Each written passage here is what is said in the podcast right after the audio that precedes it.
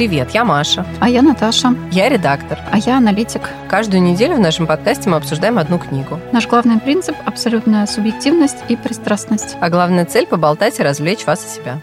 Сегодня мы обсуждаем роман э, «Женщина не мужчина» «A Woman is no man» авторки Итаф Рам. Американско-палестинская. Ну, она американка ну, с да. палестинскими корнями. Э, Он вышел в 2019 году, получил разные премии и недавно был переведен на русский язык в издательстве. Синдбад, нашим любимым. В нашем Наши- любимом наши издательстве. друзьяшки. Мы его прочитали. Мы его читали в оригинале, скажем честно. А, Нет, ну я на самом деле кусок по-русски тоже прочитал, перевод хороший. Окей. Я не читала, только на английском слушала. А, Мы обсудим а, содержание, немножко про проработку фактов а, в сюжете вообще, которые там упоминаются. Вот у меня они вызвали эпизо- эпизодически какое-то сомнение, у Маши не вызвали, обсудим. А, Про миграцию Woman Power он у меня стоит. Ну да. Но очевидно, что ну это, это, да, главная мысль. и э, по какой-то причине у нас роман, хотя вот мы постоянно обсуждаем судьбу женщин в романе, как там то все пятое, десятое. Здесь э, судьба женщин представлена в таком далеком от нас контексте, что представить себя на месте хотя бы хоть одной из героинь у нас не получилось, скажем так, вообще, вообще не получилось, и поэтому роман особенно на фоне э, происходящего сейчас у нас в стране читается как-то как очень-очень что-то далекое от Да. нас. Но, возможно, это связано именно с тем, что для нас это какой-то некультурный контекст, потому что мы все-таки выросли в очень светской среде, а не религиозной. Ну да. Поэтому нам до конца этого, может быть, не понять. Давай тогда содержание. Роман композиционно довольно интересно построен, потому что он рассказывается от лица трех героинь, э, и эти рассказы переплетаются друг с другом и создают вот общую историю. Эти три героини принадлежат трем разным поколениям. Это э, свекровь, Заловка. заловка и э, дочка этой заловки, то есть внучка свекрови. То есть не все они связаны прям кровным родством, но все из одной семьи. Начинается история с того, что в 2000 году одна из этих трех героинь выходит замуж. Она палестинка, живет в Палестине. Подожди секундочку. 1990 год. А, 90-й, да? Да. Да, 90-й. Значит, 1990 год. Она живет в Палестине, она выходит замуж за, э, ну, как обычно, это э, такой договорной брак. Ее родители выбирают для нее мужа, э, соответственно, родители мужчины выбирают для него жену, они договариваются между собой, и молодые люди женятся. Он живет в Америке вместе со своей семьей, они приехали в Палестину для того, чтобы выбрать ему жену, и после брака э, он с молодой женой уезжает в Америку. Она из очень э, консервативной мусульманской арабской семьи. Она надеется, что в Америке почему-то она так предполагает, ее ждет какая-то более свободная и более счастливая жизнь. Жизнь она, конечно, вообще никакой не знает, эта девочка, потому что ей всего 18 лет, она всю жизнь прожила в доме своих родителей, она видела домашнее насилие, она очень забитая, тихая и так далее, потому что ее все время воспитывали в таком ключе, что типа женщина всегда на вторых ролях, она должна подчиняться мужчине, она должна следовать за мужчиной, мужчина глава семьи, вообще, в принципе, глава всего. Вот, она очень много раз видела, как ее отец бьет ее мать.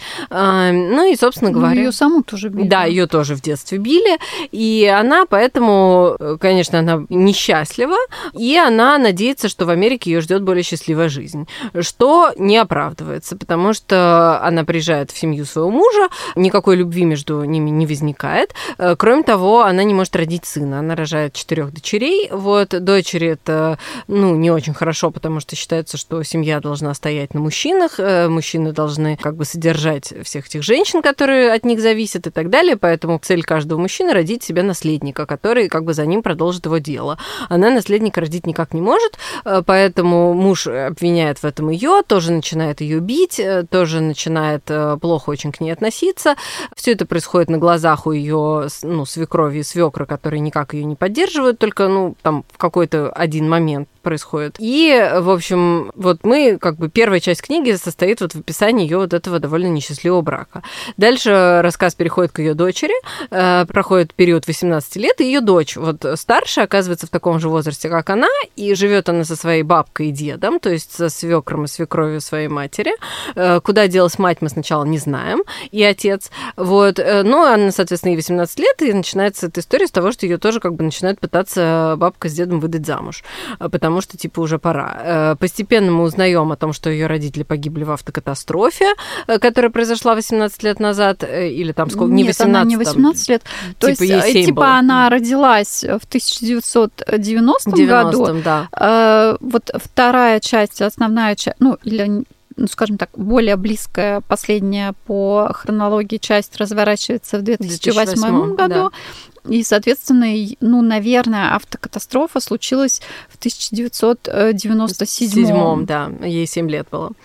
Вот. В общем, она, так получается, что с ней выходит на контакт ее тетя, сестра ее отца которая, как она думала, счастлива замужем в Палестине, и, собственно говоря, ее имя особо никогда не упоминается, потому что, ну, все говорят просто, что она вышла замуж и уехала обратно в Палестину.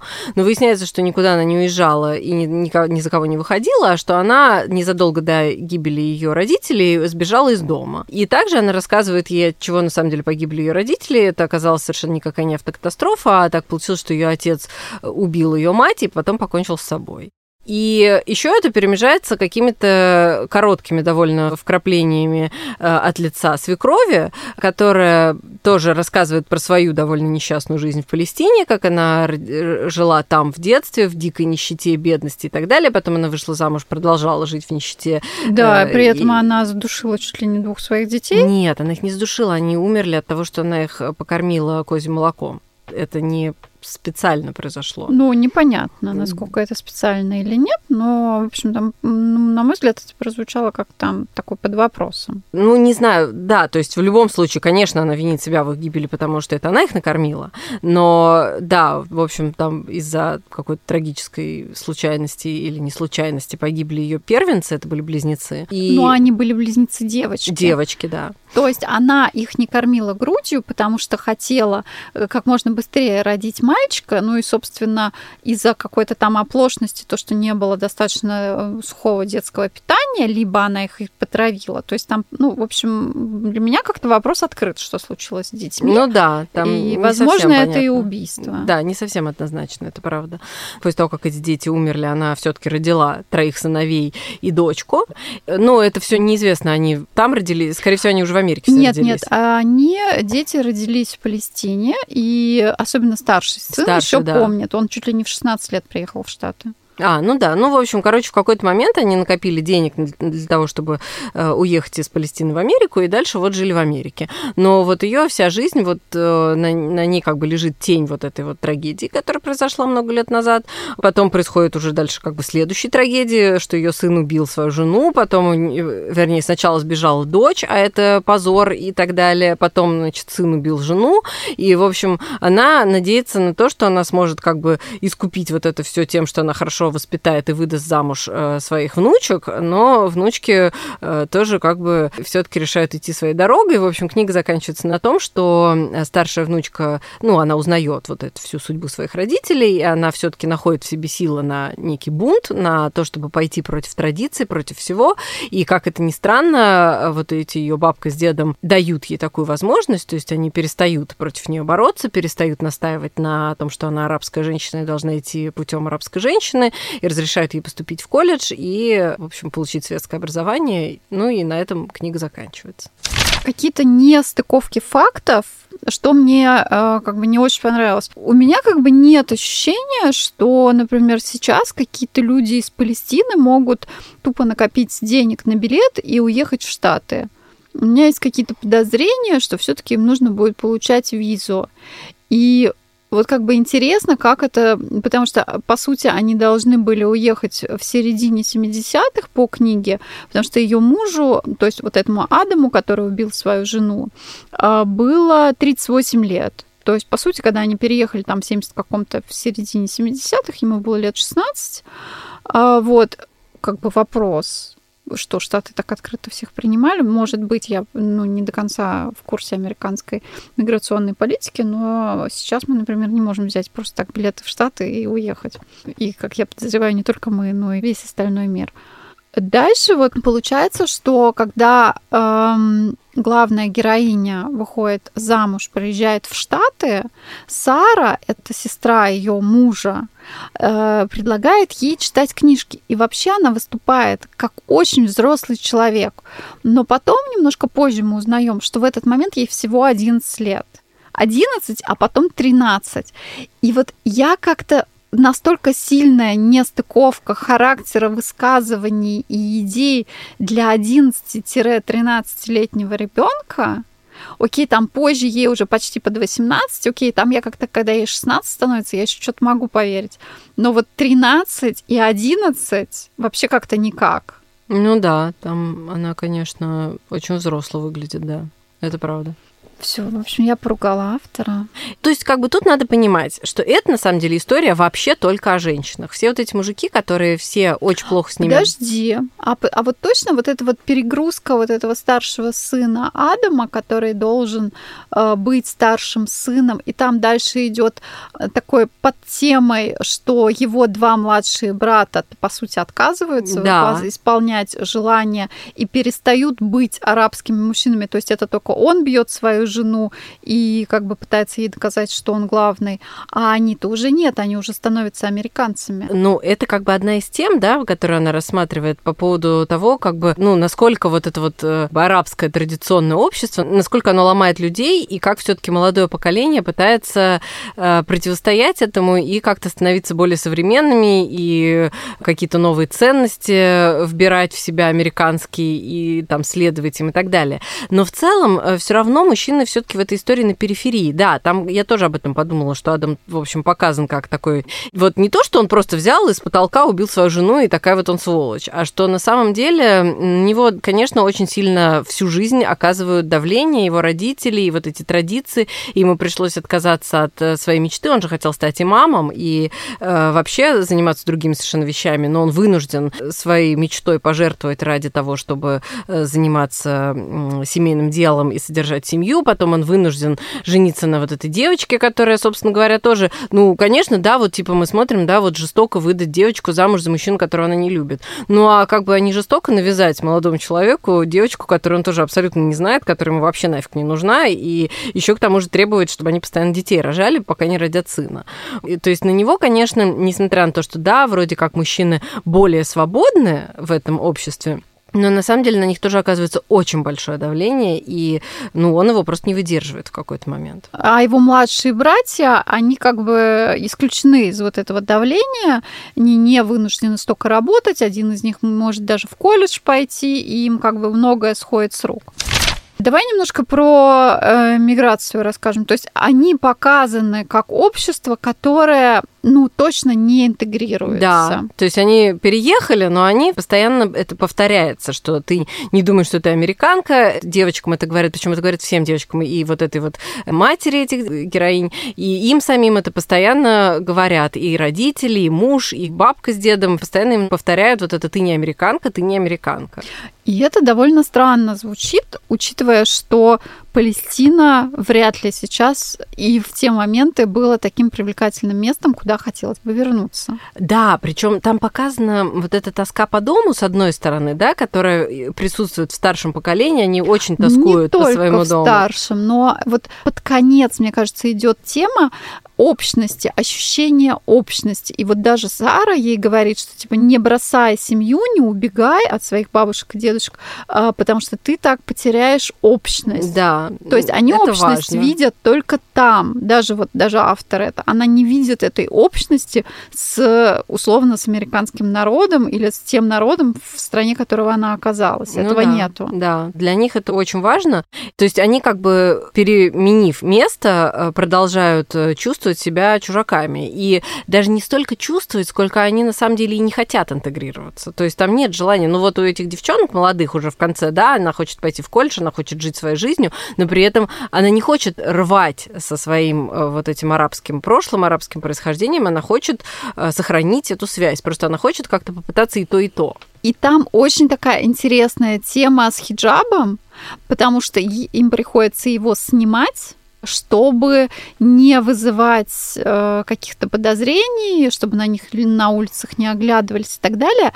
И нельзя сказать, что это оценивается автором как положительные. Ну, то есть э, для них это дискомфорт ходить без хиджаба, им некомфортно. Не Э, с такой точки зрения вне религиозной очень сложно понять, как ты сбежал из крайней бедности в стране, которая, собственно, не страна, и, э, по сути, где у тебя нет развития, и ты находишься в стране с большими возможностями, но при этом настаиваешь на сохранении какого-то средневековья частично. Да, да и у тебя это как-то все в голове, все нормально. То есть они хотят сохранить хиджаб, но при этом не знаю, что, iPhone, что ли, получить ну, не стоит думать об этом, что это история такой вот эмансипации от арабского общества, что вот типа девочки, вот они, значит, э, бунт, и как бы бунт этот будет как бы оценен положительно, что вот они вырываются, вот они, значит, ищут свободу и так далее. На самом деле не об этом история. Такая, э,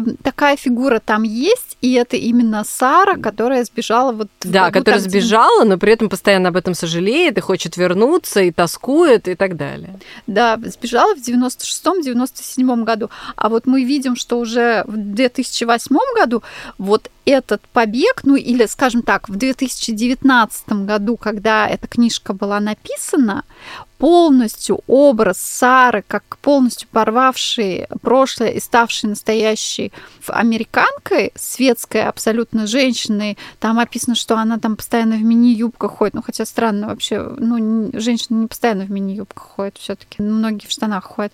А вот... У кого-то их даже нету. И вот этот образ, он все-таки выставлен как, ну, я бы не сказала негативный, но как неуспешный, потому что показано, что, типа, у нее нет семьи, нет детей, нет никаких отношений, и вот она там, типа, сколько ей получается, это 2008, получается, если ей было, ну, условно, там ну, вообще-то ей там да, всего ей, 28, типа 28 лет. Да. Угу. То есть вообще-то это молодая женщина, которая, да, может вообще не состоять в каких отношениях, но у нее может быть вполне себе нормальное будущее, в том числе и семейное, а частично, когда она разговаривает с Дей, вот этой главной младшей героиней, звучит так, как будто бы ей 50, ее жизнь закончена и все. Но на самом деле это ей 28-29 лет. И она причем все время отговаривает, то есть сразу, ну, ты тоже так ожидаешь, когда читаешь это, что вот Дэя знакомится со своей тетей, которая сбежала из э, традиционной арабской семьи, и думаешь, сейчас она, значит, тоже сбежит, и тетя ей поможет, и все у них будет хорошо, ну, типа, и они вот будут вместе вот, э, значит, на свободе. А при этом тетя ее постоянно отговаривает, говорит, ни в коем случае не надо бежать, не надо повторять моих ошибок, не надо, э, значит, пытаться порвать, потому что тебе будет от этого только хуже, потому что ты потеряешь теряешь связь со своей семьей, а это хуже всего на свете. Да, для, возможно, вот для нас, для светского общества, которое, ну... Ну да, это немножко выглядит как-то, э, ну, то есть кажется, что это немного странно, что, казалось бы, они должны все хотеть сбежать и делать все, что хотят, а оказывается, не этого они хотят-то на самом деле. То есть они хотят развития и того, чтобы уйти от вот этих вот очень-очень строгих традиций, может быть, не выходить замуж в 18 лет. И самое главное, даже не столько не выходить замуж, а чтобы тебя не били всю жизнь. Вот, может быть, это. И там в колледж поступить. Но это совсем не значит, что они хотят эмансипироваться от своих традиций до конца вот эта тема не раскрыта. И даже, ну не то чтобы не раскрыта, а она вот непонятна. И, возможно, в ней примешана... Мне кажется, она просто подается под таким углом, который не всегда, ну то есть который неожиданный на самом деле. Ну на самом деле просто не будет критиковаться. Если бы она призвала, ну сейчас есть какое-то больше, может быть, возможно, большая религиозность. Еще просто в миграции есть такой момент. Его можно, я точно там про миграцию в США не знаю, но, по крайней мере, на примере э, турецкого или э, выходцев из Турции в Германии видно, что первое поколение было более эмансипированным, чем все да, остальные. Откат происходит, да, это правда. Поскольку остальные поколения, которые остаются в Германии, то есть это может быть и второе, и даже третье поколение, они чувствуют, что они не до конца интегрировались, они не стали немцами, и вот в этой большей религиозности, больших хиджабах, более частом посещении мечети и какой-то вот я бы сказала, лубочном восприятии культуры, которое, возможно, даже у их бабушек и дедушек не было в Турции, они хотят показать свою самость и свою особенность. И вот она принадлежит, э, автор, именно к этому поколению. Поэтому она, мне кажется, ну, отражает э, настроение, которое сейчас есть. Для нас это какой-то совершенно другой мир. Надо сказать, что книжка, как мне кажется, написана достаточно увлекательно, то есть ее интересно читать, и это действительно необычная подача а, вообще истории про мусульманских людей, потому что она абсолютно женская, и это действительно необычная подача, опять же, эмигрантской вот этой вот темы, да, что обычно это рассматривается так, что либо традиции, либо полный э, с ними разрыв с ними, а тут как бы какой-то ищется средний вариант. Ну еще тут необычно то, что это со стороны женщины, и вот со стороны этих женщин, которых выдали замуж. Да. Потому что они-то и когда приезжаешь в европейские страны, ну, ты их прям видишь. Ну, собственно, в России тоже это частично есть. Бывает, что очень образованные там выходцы из Средней Азии, грубо говоря, точно так же женятся на ком-то, кто и привозят в центральную да. Россию женщин, которые не очень знакомы ни с местной культурой, никак не могут тоже интегрироваться. То есть в Москве, в принципе, частично этот слой присутствует, но он просто очень-очень маленький и мы фактически мы с ним не соприкасаемся. Но я просто хотела сказать, что несмотря на то, что это довольно интересная и интересно написанная, хорошо написанная история, не могу сказать, что она у меня вызвала прям какой-то очень большой эмоциональный отклик, потому что, ну, действительно, это совершенно мир, который мне чужд, и который, с которым я себя никак не могу не ассоциировать, ни эм, ну, эмпатировать, что ли. Да, мы не можем как бы эмпатию проявить из-за того, что в Штатах и Западной Европе, я бы сказала, что каждый ну, каждый, кто может прочитать эту книгу, соприкасался с такими женщинами где-то, в отличие от нас. То есть мы, по сути, не встречаемся с ними, мы, и мы не принадлежим к ним, но мы их не видим. То есть просто их доля э, у нас очень-очень маленькая. Женщин все-таки, которые вот прям в таких условиях, что они живут и в чужой стране, и не говорят на языке, и полностью... Нет, загн... они говорят, они все там говорят по-английски. Ну, Эзра говорит плохо, но он читает по-английски. Да, они даже читают читает. все английские книжки. Еще вот такой переход в реальность в этой книжке есть еще несколько раз.